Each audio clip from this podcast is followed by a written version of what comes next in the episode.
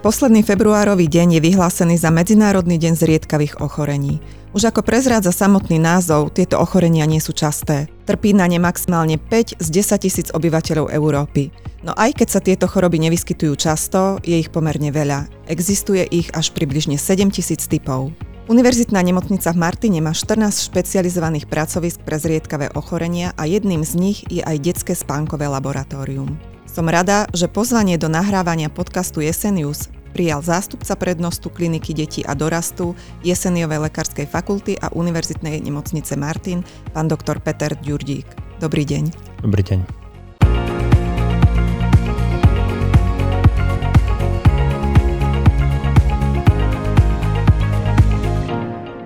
Od roku 2017 je detské spánkové laboratórium UNM ako Centrum pre zriedkavé ochorenia spánku a bdenia v detskom veku zaradené medzi expertízne pracoviska pre zriedkavé choroby. Pán doktor, čo si máme pod týmto predstaviť? Čomu sa vlastne venujete? Detské spánkové laboratórium sa venuje celej problematike poruch spánku a bdenia v detskom veku, čo zahrňa veľké množstvo diagnóz, veľké množstvo ochorení a keď sa sústredíme na tie zriedkavé ochorenia, tak do tejto kategórie patrí aj relatívne široké spektrum zriedkavých ochorení. Hlavne sú to nejaké vrodené poruchy dýchania, vrodený hypoventilačný syndrom, ktorý sa nazýva aj ondinina kliatba, alebo to môžu byť u tých starších detských pacientov poruchy bdenia, napríklad narkolepsia, ktoré takisto patrí do kategórie zriedkavých chorôb. Začali by sme teda tými najmenšími pacientami. Ako sa prejavujú u nich, povedzme, poruchy spánku? Čo sa týka tej prvej poruchy a teda vlastne nejakých tých vrodených poruch spánku, poruch dýchania počas spánku. Tie sa prejavujú už v novorodneckom veku, keďže ide o vrodené ochorenie, čiže v novorodneckom alebo skorom dojčeneckom období. V tomto období si môžu už na neonatologickej klinike všimnúť, že takýto pacient počas spánku buď dýchá extrémne plitko, alebo sa tam môžu vyskytovať nejaké poruchy dýchania, alebo môžu, môže mu stúpať hladina oxidu uhličitého, čo následne vedie k tomu, tomu, že sa tlmi dýchové centrum a môže pacient úplne prestať dýchať. Nazýva sa to ako vrodený alebo kongenitálny hypoventilačný syndrom. Je to teda, predpokladám, asi niečo iné ako syndrom náhleho umrtia dojčiat, ktorý bol teda často medializovaný. Áno, je to iná, iná porucha. Syndrom náhleho umrtia dojčiat je v podstate skupina ochorení, kde presnú príčinu nepoznáme. Pri e, tomto ochorení e, poznáme genetickú podstatu e, ochorenia, to vieme, teda vieme, že dochádza k poruche autonómnej regulácie a dôsledku toho počas spánku nie je možné automatické dýchanie a ten pacient nedostatočne dýcha, plitko dýcha, hypo hypoventiluje, po tej odbornej stránke sa to takto nazýva a v dôsledku toho dochádza k retencii oxidu uhličitého, objavuje sa teda hyperkapnia a tam má ďalšie, ďalšie následky. Tento syndrom sa nazýva aj ondinina kliatba, je to podľa mytológie, kde vlastne sa uvádzajú tie literárne údaje, že medzi dvoma pármi došlo k nejakej nešťastnej, nešťastnej láske a tá slečna následne toho svojho milého zakliala kliatbou, kde vlastne mu zakázala alebo zabezpečila takú tú nerez alebo nepríjemnosť, že uh, nemohol dýchať počas toho, keď zaspal. Podľa toho sa nazýva ondina kliatba. A naozaj je to tak, že títo detskí pacienti, a už aj v tom novoroneckom období, čiže nielen počas noci, ale počas dňa, keď spia, keďže novoronec naozaj väčšinu dňa prespí, nedýchajú dostatočne, hypoventilujú a to môže mať ďalšie závažné následky. Preto treba takýchto detských pacientov správne zdiagnostikovať, čo vieme aj v našom detskom spánkovom laboratóriu a veľmi úzko spolupracujeme s neonatologickou klinikou, kde vieme naozaj, pokiaľ vyslovia, vyslovia podozrenie, že majú takéhoto detského pacienta, takéhoto novorodenca, vieme adekvátne zabezpečiť hneď polisomnografické vyšetrenie, buď teda u nás v spánkovom laboratóriu, alebo priamo u nich a následne dodiagnostikovať takéhoto pacienta. Znamená to, že tieto detičky k vám posiela teda neonatológ. Je to lekár, nemusí sa rodič báť, že príde s takýmto dieťatkom z pôrodnice domov a povedzme niečo zanedbá podstate e, tie formy e, tej, e, tohto kongenitálneho hypoventilačného syndromu sú rôzne od menej závažných až po závažnejšie. Tie závažnejšie určite by mali byť rozpoznané na neonatologickom pracovisku počas toho štvordňového pobytu na neonatológii. Tie menej závažné môžu sa prejavovať až v tom mladšom dojčeneckom období, kedy ten rodič môže si všímať nejaké poruchy dýchania alebo nejaký taký ten plitký spánok počas, počas noci u daného dieťaťa alebo teda počas spánku nielen počas noci u daného dieťaťa a následne môže na odporúčanie svojho všeobecného lekára vyhľadať, vyhľadať detské spánkové laboratórium a pokračovať v diagnostike. Myslíte si, že sú vzhľadom na takéto možné ochorenia vhodné používať tie monitory dýchu, ktoré mamičky tak e, veľmi propagujú? Určite, určite je to veľmi dobrá pomôcka, aj keď uh, pri nich môže byť veľké množstvo falošných alarmov, ale radšej 10 krát falošný alarm ako, teda respektíve radšej, uh, keď je ten falošný alarm, ako keď by mal tento monitor zachrániť dieťatko pri zástave dýchania. Koľko takýchto detských pacientov máte? Čo sa týka toho kongenitálneho hypoventilačného syndromu, tak máme dvoch takýchto detských pacientov. Tam je dôležité povedať, že v podstate na to cieľená liečba neexistuje, je to len podporná liečba, to znamená, že takýto pacient je nastavený na neinvazívnu ventiláciu cez, cez nejakú masku, buď nosovú alebo nosovo-ústnu masku. Vyzerá to veľmi esteticky, lebo je to taká žirafka, čiže aj pekne to pre to dieťatko vyzerá aj pre toho rodiča, ale dôležité je vždy toho rodiča upozorniť, že naozaj pri každom každom tom spánku musí si takúto masku naložiť a musí sa zapnúť eh, takýto domáci ventilátor, aby sme zabezpečili adekvátne okysličenie eh, daného detského pacienta. Naozaj niekedy tí, tí rodičia povieme to, že špekulujú, lebo naozaj tie deti vyzerajú dobre, oni aj psychomotorický vývoj, aj celý ten vývoj majú úplne v poriadku, čiže sa im nezdá, že by tam mohli byť nejaké také tie závažné poruchy, ale keď im to následne ukážeme u nás na monitore, že ako vstúp, vstúpa ten oxid uhličitý, ako plítko dýchajú tie detičky, tak až potom si uvedomia a naozaj používajú to pravidelne. Takého najstaršieho pacienta, čo máme, je teraz asi 5-ročný chlapec, ktorého v spolupráci s neonatologickou klinikou sa nám podarilo takto zastabilizovať a naozaj sa má veľmi dobre. Je to typ ochorenia, s ktorým sa potom ten človek vlastne borí celý život? Áno, je to celoživotné ochorenie, keďže je geneticky podmienené a zatiaľ nejakú cielenú genovú liečbu na toto nemáme. Čiže aj ten mladý, tento chlapec sa naučil uh, naozaj, že on si už ide spať a pýta si, dá si samostatne tú masku, rodičia mu to len skontrolujú a vie, že naozaj to potrebuje. Ako vyzerá také vyšetrenie v spánkovom laboratóriu? Majú mať rodičia nejaké obavy? V podstate je to neinvazívne vyšetrenie.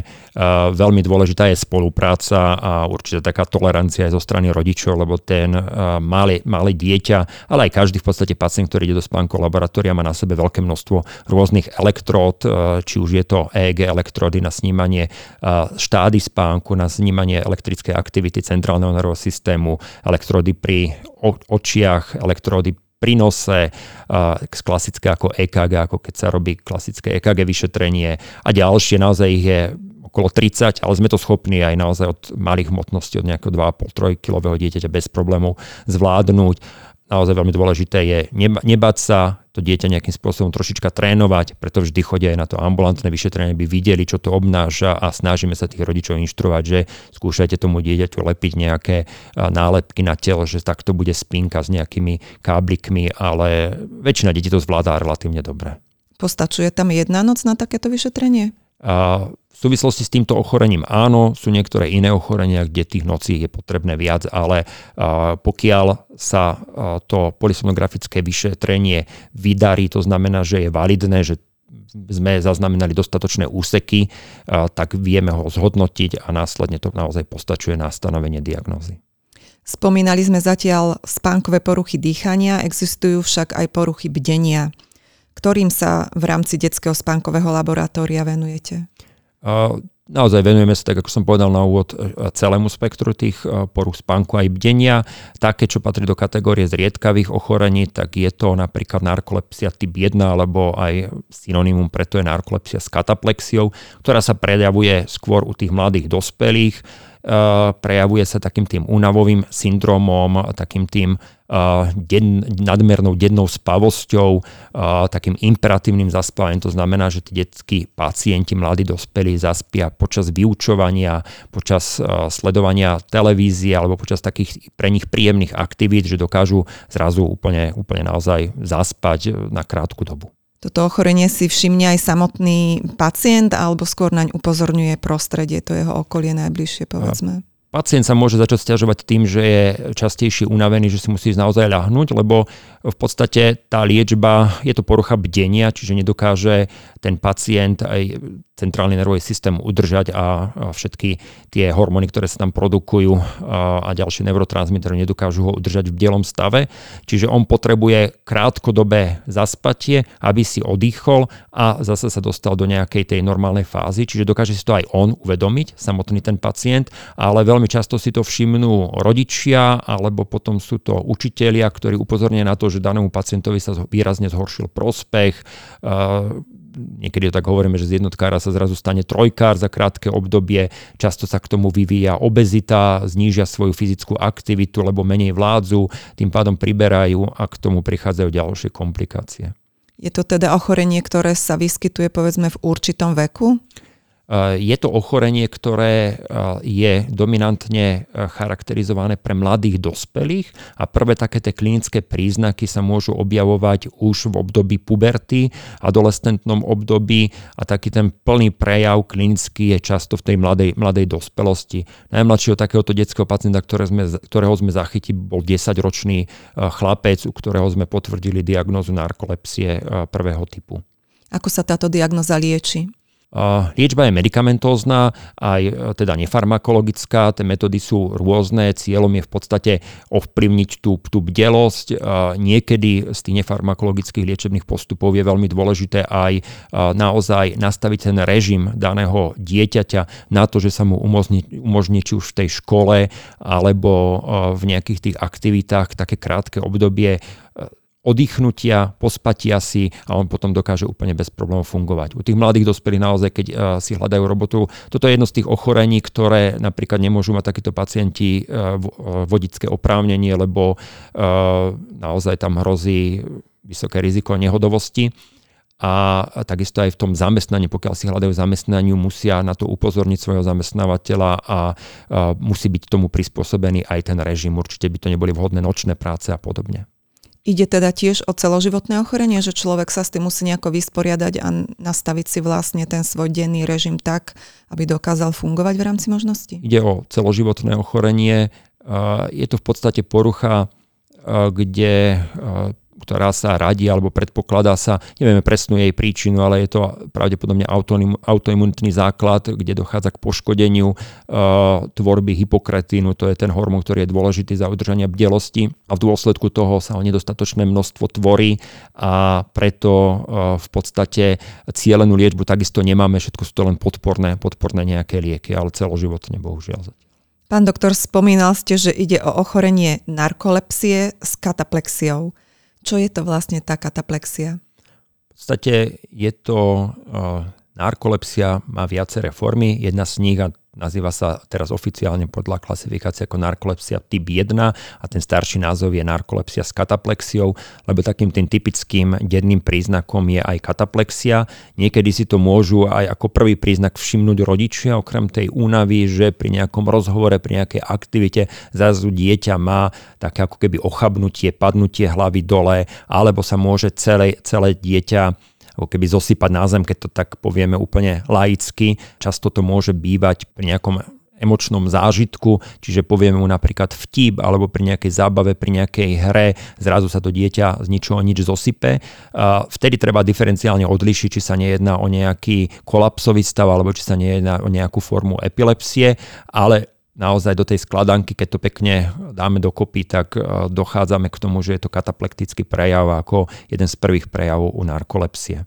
Klinika detí a dorastu má aj ďalšie špecializované pracoviska pre zriedkavé ochorenia. Venujete sa aj špecifickým plúcnym ochoreniam.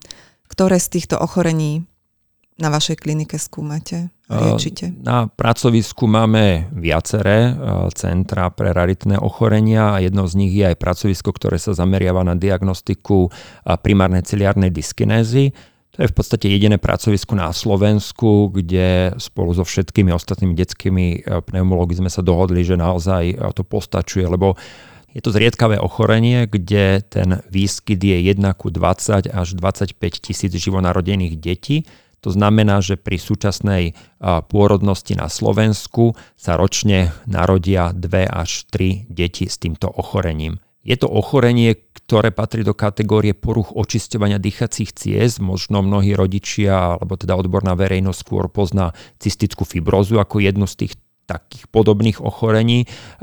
Pri primárnej ciliárnej dyskinéze ale je porucha riasinky, ktorá je veľmi dôležitá pre očisťovanie dýchacích ciest a v súčasnosti naozaj už vieme aj toto ochorenie diagnostikovať, už e, edukujeme intenzívne neonatologov a máme prvé také lastovičky, že naozaj tá diagnostika sa začína už v tom novorodenskom období, kde si oni dokážu všimnúť určité klinické príznaky, ktoré sú špecifické pre toto ochorenie a následne vieme to dodiagnostikovať a nemusí to dieťa podstupovať veľké množstvo rôznych vyšetrení v tom predškolskom období, kedy tá chorobnosť je relatívne vysoká. Aké prejavy má toto ochorenie, nakoľko limituje bežný život dieťaťa? V podstate je to ochorenie, keď som to všeobecne nazval, že je to je, je, tá, je to ochorenie, ktoré patrí do kategórie poruch očisťovania dýchacích ciest to znamená, že takým tým typickým príznakom je nadmerné hlienenie. Tým, že tá riasinka je ako nejaká štetôčka, ktorá sa stále pohybuje frekvenciou nejakých 8 až 12 Hz, čiže 8 až 12 úderov za sekundu a tým pádom zabezpečuje stály pohyb hlienu, ktorý sa vyprodukuje aj za fyziologických okolností, čiže aj u zdravého jedinca, aj u zdravého dieťaťa sa vyprodukuje a potrebuje ho dostať z tých pľúc alebo zasa z nosa smerom k ústam, aby sme ho prehltli. To je klasicky takýto kolobek. Tým, že tá riasinka nefunguje, tak ten hlien tam stojí a zvyšuje sa jeho obsah a tým pádom je väčšie riziko, že sa môže kolonizovať rôznymi baktériami, ktoré potom môžu zhoršovať celý priebeh toho ochorenia. Čiže typickým klinickým naozaj príznakom je časté nádchy, časté zápaly stredného ucha, môžu sa objaviť poruchy sluchu, a často prítomný vlhký produktívny kašel u týchto detí. Ide o ochorenie, ktoré sa povedzme zhoršuje počas niektorých uh, období v roku? Na jeseň, na jar? Môže mať, ale to je skôr zhoršenie v dôsledku toho, že sa objaví nejaká infekcia, čiže takto by som to priamo nejakej sezónnosti nepripisoval. Skôr môžeme povedať, že je to ochorenie, ktoré sa môže zhoršovať vekom. U tých starších pacientov sú tie klinické príznaky závažnejšie, ako je to v tom novorodneckom období, ale naozaj aj u tých novorodencov si vedia neonatológovia všimnúť, že majú nejaký respiračný distres, čiže nejaké obťaže s dýchaním u novorodenca, ktoré si nevedia nejakým spôsobom vysvetliť a väčšinou toto dieťa je termínové dieťa a zrazu sa im tam objaví potreba kyslíkovej liečby, potreba umelej plusnej ventilácie, potreba antibiotickej liečby, čiže vždy naozaj na to treba myslieť. Tá riasinka je ona veľmi dôležitá aj počas embryogenézy, kde ona zabezpečuje pri určitých typoch aj orientáciu orgánov v tele, čiže pokiaľ sa narodí dieťa, ktoré má situs viscerum inversus, to znamená obrátené orgány, srdiečko má na pravej strane, pečeň má na ľavej strane, slezinu na opačnej strane, vtedy treba naozaj spozornieť a hneď takéto dieťa odostať na dodiagnostikovanie, lebo je to jeden z tých takých tých typických príznakov, ktorý je často spojený s primárnou ciliárnou dyskinézou a vyskytuje sa zhruba u 50% detí s primárnou ciliárnou dyskinézou.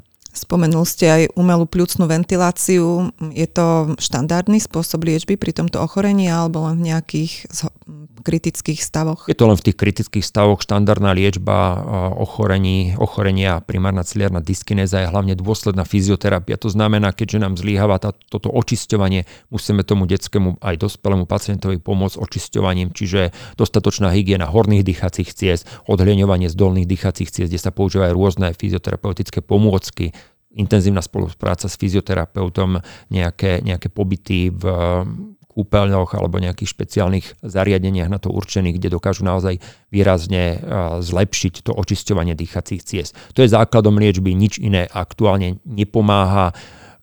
Vo fáze nejakého výskumu sú ďalšie nejaké inhalačné lieky, ktoré by mohli čiastočne nahradiť alebo nejakým spôsobom modifikovať pohyblivosť tých riasiniek. Dokážu pacienti s týmto ochorením po nastavení na liečbu viesť plnohodnotný život? Práve to je veľmi dôležité, že keď tá diagnostika sa posunie do skorších štádí, tak naozaj, áno, oni sú limitovaní, sa musia pravidelne odhliňovať. To znamená, že ráno, večer musia urobiť tú svoju, okrem štandardnej hygieny a hygienu v podstate dýchacích ciest, kompletnú hygienu, nemali by to zanedbávať, lebo to môže mať následky na samotných horných aj dolných dýchacích cestách, ale naozaj môžu viesť, niekedy by ste si ani nevšimli, že toto je pacient s primárnou ciliárnou dyskinézou, dokonca tí pacienti môžu vykonávať fyzickú aktivitu, je to pre nich dobre, lebo je to určitá forma fyzioterapie, ktorá im zlepší to odhliňovanie dýchacích ciest. Zriedkavé choroby necharakterizuje iba ojedinelý výskyt – Vystihuje ich aj priebeh. Sú to chronické, závažné, často život ohrozujúce ochorenia, ktoré neovplyvňujú len život samotného pacienta, ale menia život celej rodiny. Buďme preto solidárni, aj ľudia so zriedkavými ochoreniami potrebujú rovnocenný prístup k zdravotnej starostlivosti. Ďakujem pánovi doktorovi Petrovi Ďurdíkovi, že sa s nami podelil o informácie týkajúce sa diagnostiky a liečby veľmi špecifických ochorení, ktorým sa venujú na klinike deti a dorastu Univerzitnej nemocnice v Martine. Ďakujem aj ja za pozvanie. Milí poslucháči, sme radi, že ste si nás vypočuli a veríme, že si nás zapnete aj na budúce.